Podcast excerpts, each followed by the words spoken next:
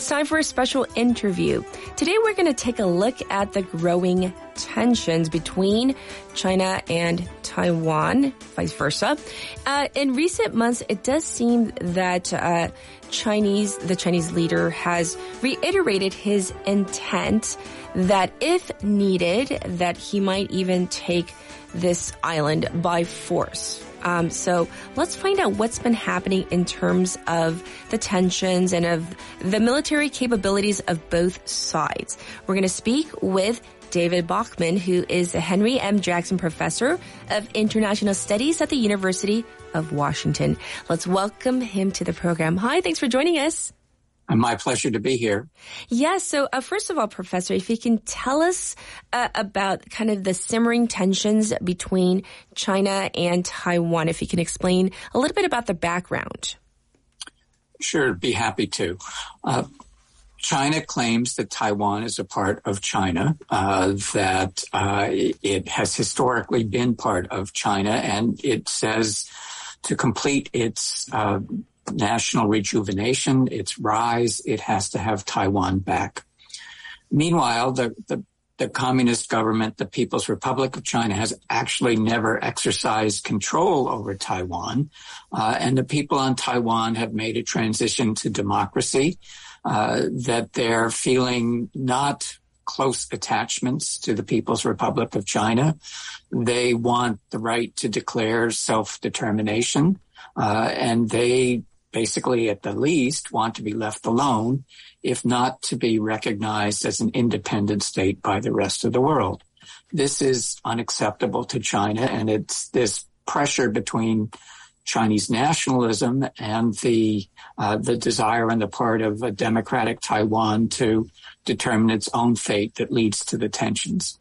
Mm, yes, thanks for explaining this. So, in terms of um, what's been happen, uh, what's been happening recently, there just seem to be, at least in the last last few months, this rise in tensions between uh, mainland China and uh, Taiwan. So, um, if you could tell us a little bit about that.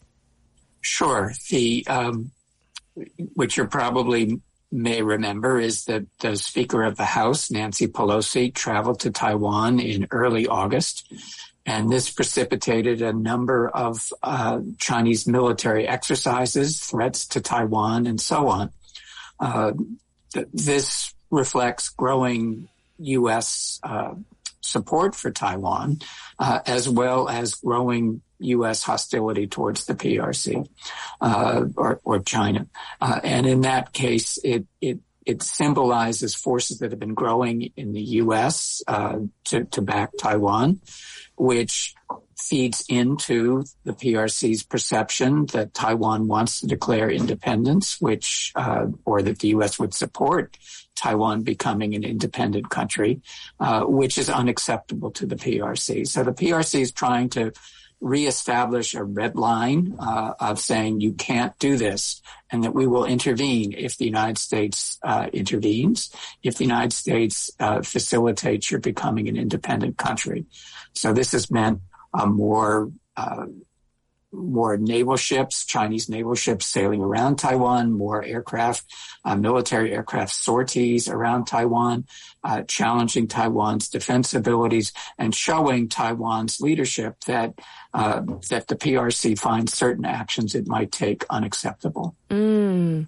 Well, even if we look on a map, I mean, obviously, uh, you know, mainland China is this huge, vast country with, you know, you know, really, really high military capabilities. And uh, Taiwan, we don't know much about. So, what do we know about Taiwan's military capabilities?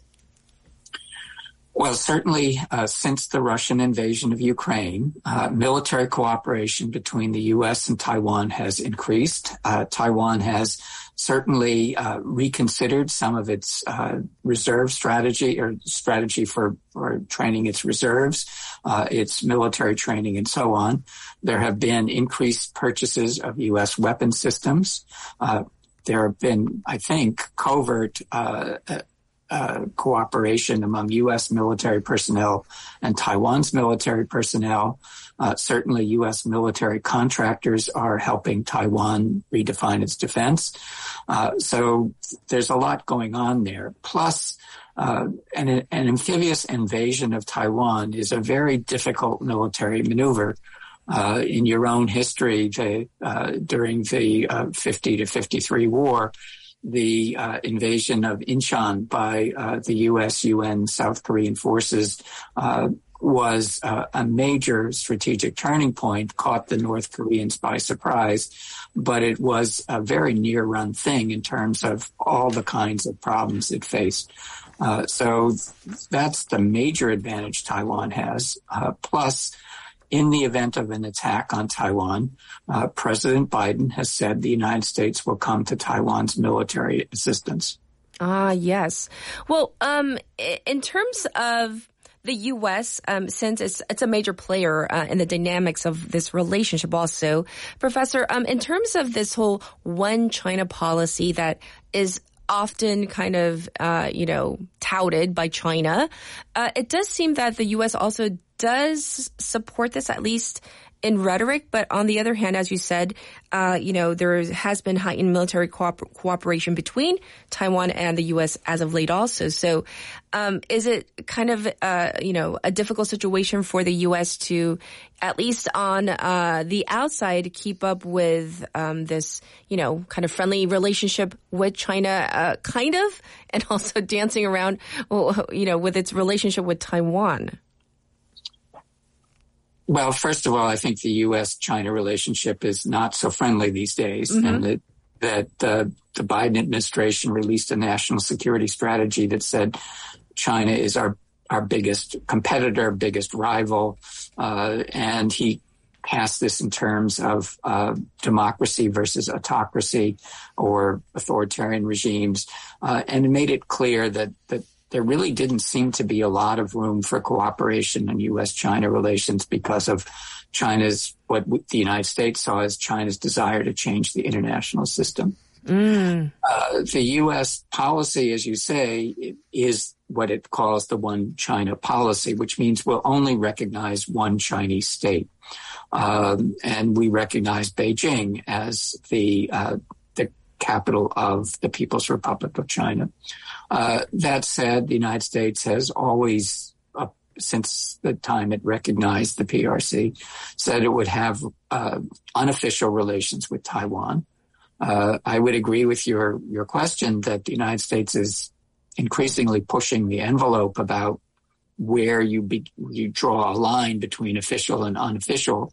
Certainly, that's something that bothers the PRC. That the United States keeps coming up right up to the edge of of all but recognizing Taiwan. So uh, again, that's part of this dynamic. Uh, meanwhile. The PRC has a one China principle, meaning that you accept that there's only one China in the world and Taiwan is a part of it. United States hasn't accepted the one China principle. Certainly, mm. Taiwan has not, uh, but the uh, the PRC keeps insisting on that. Ah, well, um, you know, although we have seen, you know, in the past few months, uh, for example, you know, a Chinese military planes, uh, kind of, you know, I, I, would say navigating very close to Taiwan, uh, but not necessarily trying to invade its, I guess, airspace per se. Um, do you think that there is a chance of any type of real military confrontation between China and Taiwan? But there's both the possibility of an accident that when the Chinese planes cross the middle of the uh, the Taiwan Strait, they're yes. intercepted by Chinese uh, by Taiwan fighters.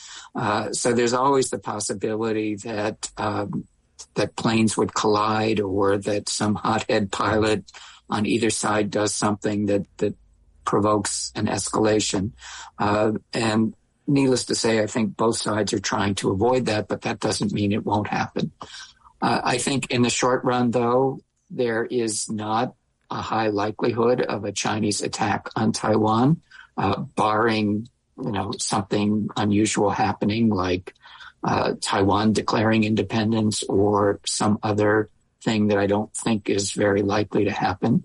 Mm-hmm. But that said, the uh, the PRC is building up its military forces. Xi Jinping at the 20th Party Congress basically called on the PLA to accelerate the PLA, the Chinese military, to accelerate its uh, its military modernization and be ready to carry out its missions in 2027 instead of 2035. Uh, so that that he's trying to put pressure on Taiwan to come to the negotiating table. The United States is trying to deter China from using force. And so we have a status quo that's not very stable across the Taiwan Strait, but one where I think all sides agree that changing the status quo uh, would be uh, much more dangerous than persisting with the situation we have now. Ah, and so for a final wrap up question, then, Professor, you mentioned the negotiating table. Well, what is it, in your opinion, that China really wants? Is it just to basically take over Taiwan, uh, to just make it a part of one of its jurisdictions, like just any other maybe city or part of China? Well, China says it want, it's willing to provide uh, a a, a, formula it calls one country, two systems, uh, allowing or, or, acknowledging by Taiwan that it is part of the People's Republic of China, uh, but where Taiwan could maintain uh, a separate social system. Unfortunately, from the PR, for the PRC's point of view, this was the promise made to Hong Kong, mm-hmm. Uh, and uh, the fact that the PRC has cracked down on this limited freedom of expression and, and whatever limited democratization there was on Hong Kong. Uh, all of this uh, bodes very poorly for Taiwan that the PRC's word is not credible for most Taiwanese. Uh, and so uh, that for the Taiwanese, there is not uh, uh, a, a, good outcome as part of the PRC, and that if the PRC breaks its word after you've got an agreement, mm-hmm. no one to protect you, uh, so that you're worse off. So I think that while the PRC wants these negotiations and wants reunification, as it calls it, uh, that the people on Taiwan are overwhelmingly not interested in that. Mm-mm. Well, we're of course going to continue to follow to see what happens um, in terms of this relationship. So thank you so much for coming on air with us today. We do appreciate it. My pleasure. Thank you. This was Professor David Bachman, and we talked about um, the tensions that have been rising and simmering between China and Taiwan.